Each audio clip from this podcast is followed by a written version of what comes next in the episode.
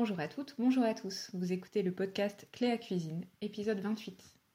Je suis Cléa, autrice et coach en cuisine bio. À travers mon blog cléacuisine.fr, mes livres de recettes et ce podcast, je vous accompagne pour cuisiner bio et végétarien au quotidien de manière simple et réaliste.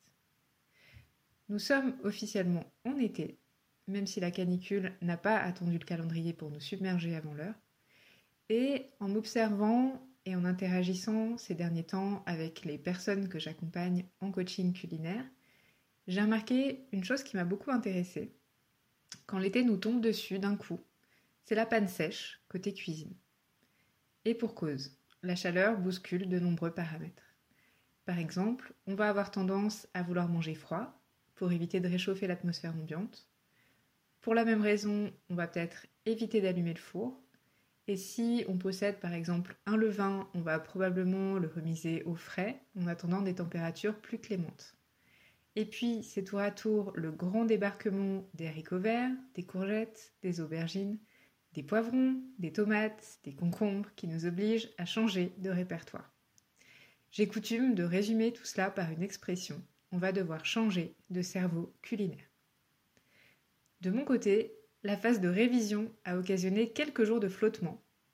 Mais je suis de nouveau sur les rails et j'ai pensé qu'il pourrait être utile de partager avec vous mon reboot du système. Si vous le voulez bien, reprenons les différents points un à un.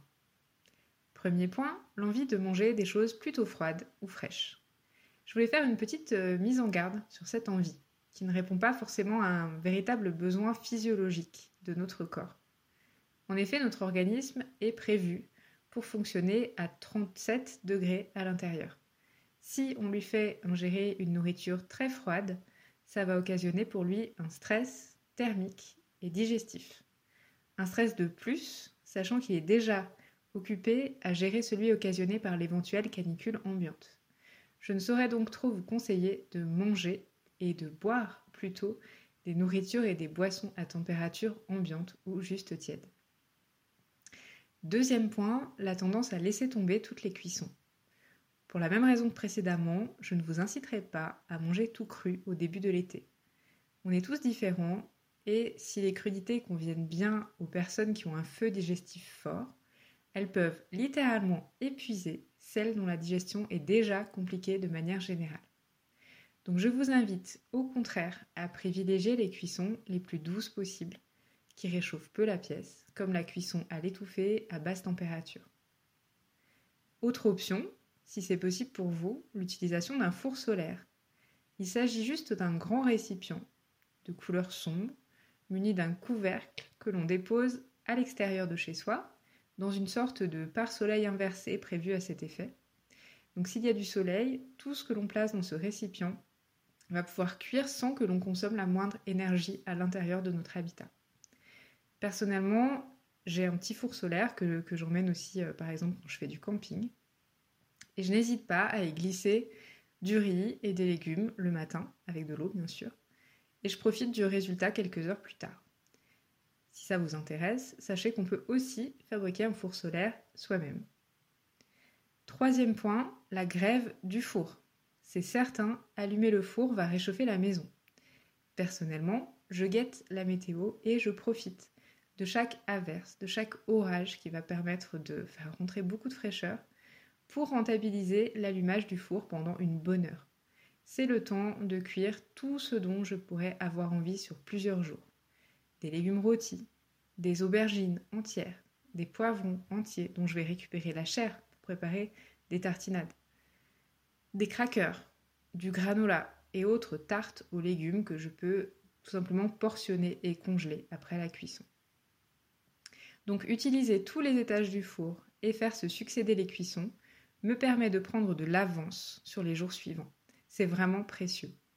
Si vous manquez d'idées pour accommoder des légumes rôtis, par exemple, sachez qu'ils permettent de confectionner de délicieuses salades tièdes avec une base de quinoa, de pâtes spéciales ou encore de cubes de pain réhydratés dans un peu d'huile et de vinaigre.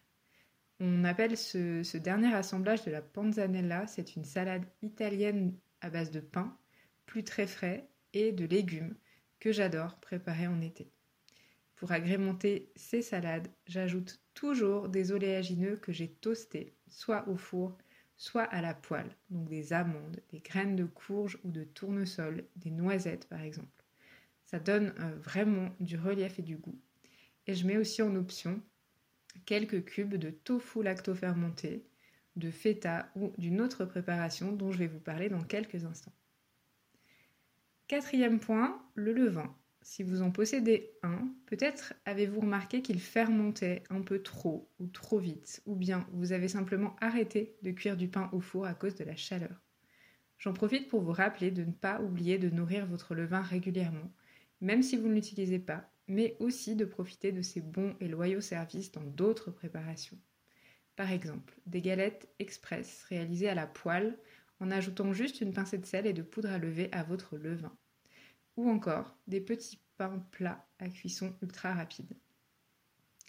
Autre point, les légumes du soleil qui remplacent les légumes racines, les crucifères et certains des légumes verts avec lesquels on avait pris nos habitudes en hiver et au printemps. Je voudrais vous donner ici quelques-unes de mes préparations favorites du moment qui reviennent sur ma table plusieurs fois par semaine. La première, c'est le concombre vinaigré à la japonaise. Pour le préparer, je choisis des petits concombres, à peine plus gros que de gros cornichons. Je les pèle, puis je les coupe en tranches tellement fines qu'on pourrait voir au travers. Je les place dans une passoire et je les malaxe quelques instants avec une pincée de gros sel. Puis je place un poids par-dessus et je laisse dégorger pendant quelques minutes. Ensuite, je les malaxe à nouveau pour faire sortir le jus. Puis je les mélange dans un bol avec un peu de vinaigre de riz et quelques graines de sésame en option. C'est vraiment délicieux simplement pour agrémenter un bol de riz. Autre recette que j'adore faire quand il fait chaud, c'est un velouté de courgettes à la menthe et à la purée d'amandes blanches, avec ou sans petits pois. Je fais simplement cuire les courgettes et les éventuels petits pois à l'étouffer avec très peu d'eau, puis je les mixe avec des feuilles de menthe fraîches, une pincée de sel et une belle cuillère de purée d'amandes blanches. L'avantage de ce velouté 100% végétal, c'est qu'il est aussi bon chaud, que tiède ou froid, donc je n'hésite pas à l'emporter pour mes pauses déjeuner. Récemment, j'ai aussi testé avec succès une nouvelle recette que j'ai réalisée de nombreuses fois depuis. Il s'agit du tofu de chanvre. Alors pas de soja dans ce tofu qui n'a de tofu que l'aspect. Il s'agit tout simplement de mixer des graines de chanvre décortiquées. C'est très important. Surtout ne prenez pas des graines de chanvre entières, elles sont beaucoup trop coriaces. On les mixe donc avec le, même poids d'eau par exemple 130 g de graines et 130 g d'eau. On ajoute une pincée de sel, puis on verse dans un plat rectangulaire. Donc moi j'utilise par exemple une boîte euh, repas, une boîte hermétique, sans son couvercle évidemment. Euh, on chemise deux papiers cuisson huilés, on verse la préparation là-dedans. Et puis on cuit le tout à la vapeur pendant 30 minutes. Et on laisse simplement tiédir avant de démouler et de découper. Donc le triple avantage de ce tofu de chambre, c'est que 1. Il est vraiment très simple à réaliser. 2. Il est hyper riche en protéines végétales et en oméga 3. Et 3. Il est délicieux, contrairement au tofu nature de soja qui est assez fade. Là, on a vraiment la saveur noisetée et herbacée du chanvre.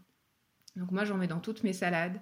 Je le sers simplement avec des haricots verts, euh, d'autres légumes, et puis un bon filet d'huile d'olive ou d'huile de chanvre. C'est vraiment un régal.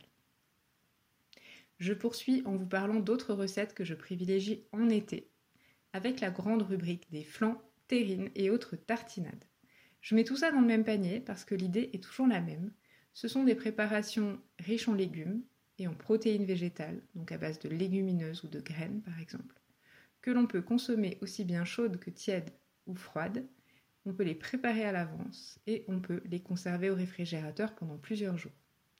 Mon blog ne manque pas de recettes de terrines à base de lentilles vertes ou corail, de flan et autres cakes salés riches en légumes et en herbes aromatiques, et bien sûr de tartinades et houmous en tout genre.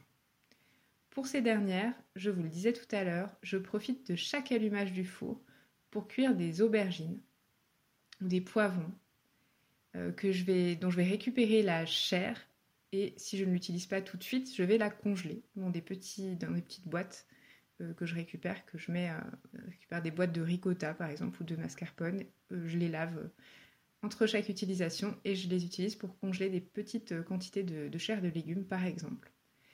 Et ça, ensuite, ça va faire merveille, juste mixer avec les ingrédients d'un houmous ou simplement avec des noix, des graines de tournesol qu'on peut avoir fait tremper dans de l'eau quelques heures durant, ou encore avec encore nos graines de chanvre décortiquées qui sont déjà toutes prêtes à l'emploi. Donc ces tartinades me permettent d'avoir toujours sous la main des préparations nutritives et colorées que je peux évidemment tartiner mais aussi simplement déguster à la petite cuillère.